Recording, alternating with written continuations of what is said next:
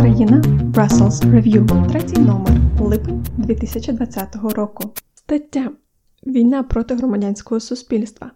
Чому Володимир Зеленський повторює помилки Януковича? Написана Степаном Назаренком.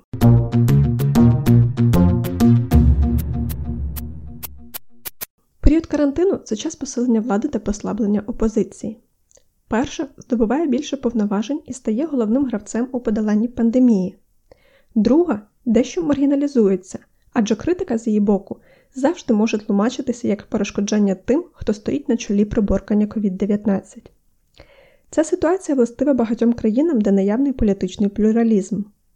До того ж, в умовах епідемії жоден інформаційний привід не спроможний позмагатися у значущості зі зведеннями Міністерства охорони здоров'я, повідомленнями органів місцевого самоврядування про режим карантину чи репортажем із лікарні, де перебувають хворі на коронавірусну інфекцію.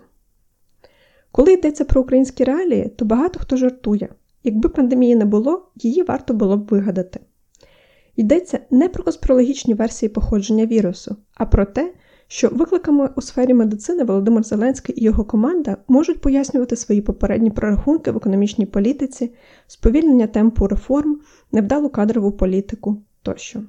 У березні, напередодні оголошення надзвичайної ситуації в Україні через пандемію коронавірусу, топовими темами в Україні були мирні ініціативи самого Володимира Зеленського і його наближеного оточення.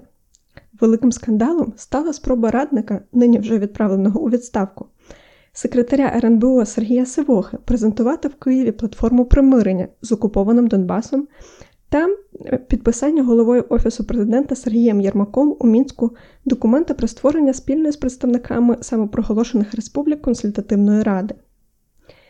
Як часто бувало в таких випадках, своє слово мала сказати вулиця.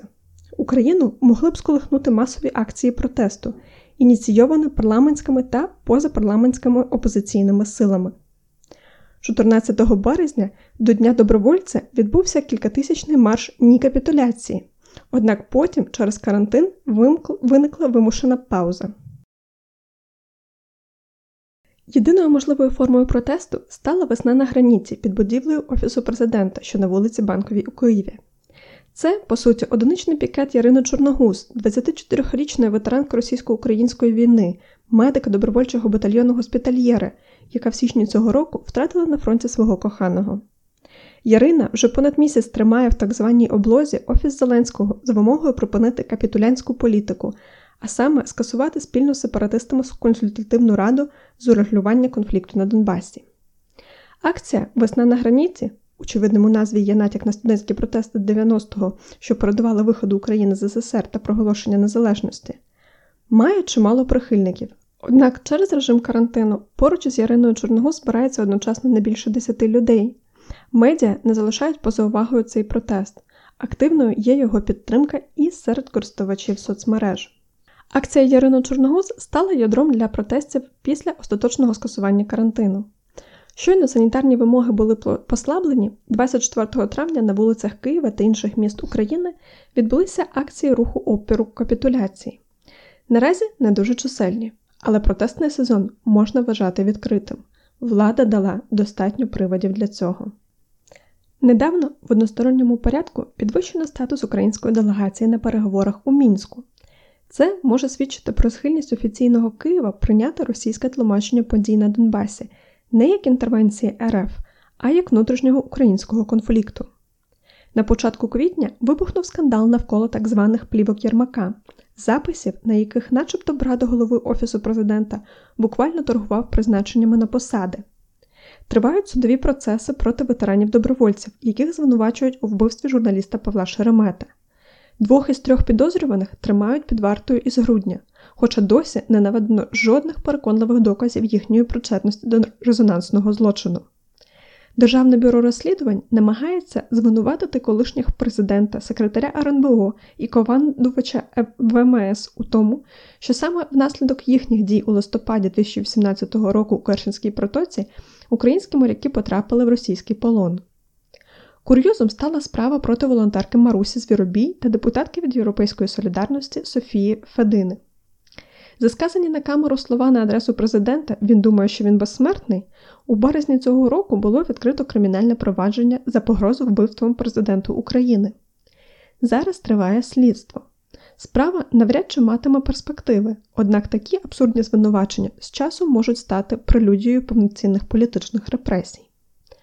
В опозиційних колах події останніх років називають реваншем, себто поверненням у часи Віктора Януковича.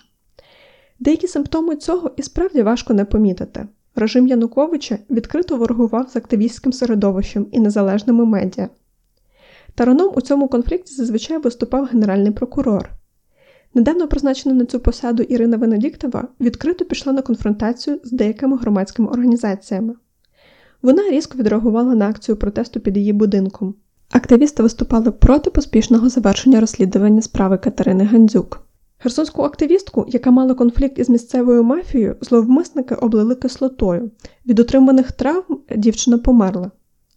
У відповідь пані Венедіктова заявила, що справжні правозахисники, мовляв, не кричать на вулицях.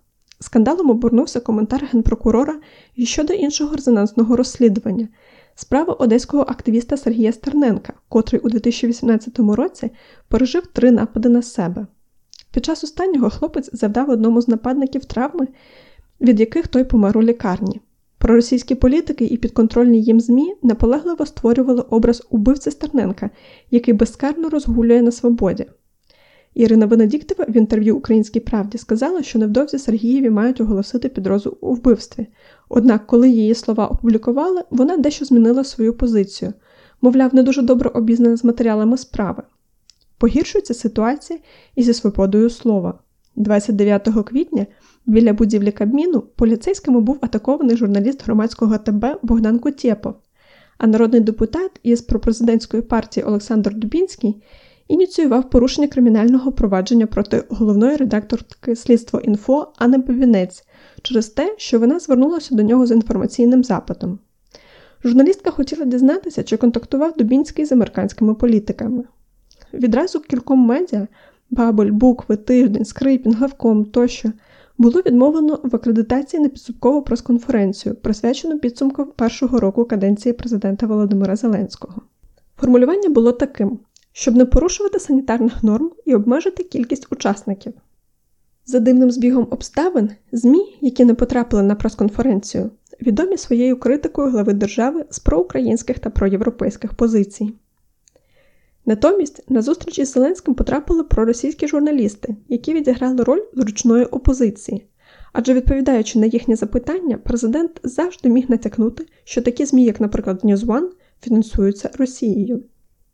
Нинішня ситуація від часів Януковича відрізняється тим, що тоді війну проти громадянського суспільства влада вела централізовано, були навіть ініціативи запровадження закону про іноземних агентів за аналогією з російськими, щоб обмежити діяльність НГО. А сьогодні це намагаються робити проросійські сили в міру своїх можливостей. У партії Слуга народу цілком оформилася проросійська фронда. Переважно до неї належать депутати з так званої групи Коломойського, такі як Бужанський, Дубінський тощо. Саме вони ширять в інформаційному просторі міф про всесильних соросят, представників фінансованих західними фондами НГО, які начебто працюють проти України в інтересах Заходу. Колишні функціонери режиму Януковича розгорнули активну кампанію з дискредитації Майдану. Проти активістів масово подаються позови, які здебільшого ініціює колишній заступник голови адміністрації президента Андрій Портнов. Один із найпоказовіших проти Тетяни Чорновол, колишньої депутатки від Народного фронту, яку намагаються звинуватити у вбивстві співробітника Офісу партії регіонів у лютому 2014 року. Проросійський блогер Анатолій Шарій буквально демонізує активістське середовище і навіть запустив YouTube ролики, у яких він в образі Сталіна обіцяє відправляти в табори і розстрілювати громадських діячів. Зрозуміло, що ані Шарій, ані Портнов не є представниками влади, але вони опосередковано впливають на інформаційний порядок денний в країні. А він, своєю чергою, впливає на президента, який від самого початку мав проблеми із ветерансько-активістським середовищем. І нерідко глава держави озвучує проросійські наративи. Так, у своїй промові до річниці подій в Одесі 2 травня він закликав шукати відповіді на запитання, хто винен у трагедії 2 травня. Досі офіційна версія тих подій трималася на тому, що першому вогонь в Одесі відкрили проросійські активісти за сприяння та бездіяльності міліції. Володимир Зеленський, який прагне бути над сутичкою, перекреслив цю версію. Таким чином, він у цьому питанні, як і в багатьох інших, створює для реваншистів сприятливий режим, яким вони і користуються за будь-якої нагоди.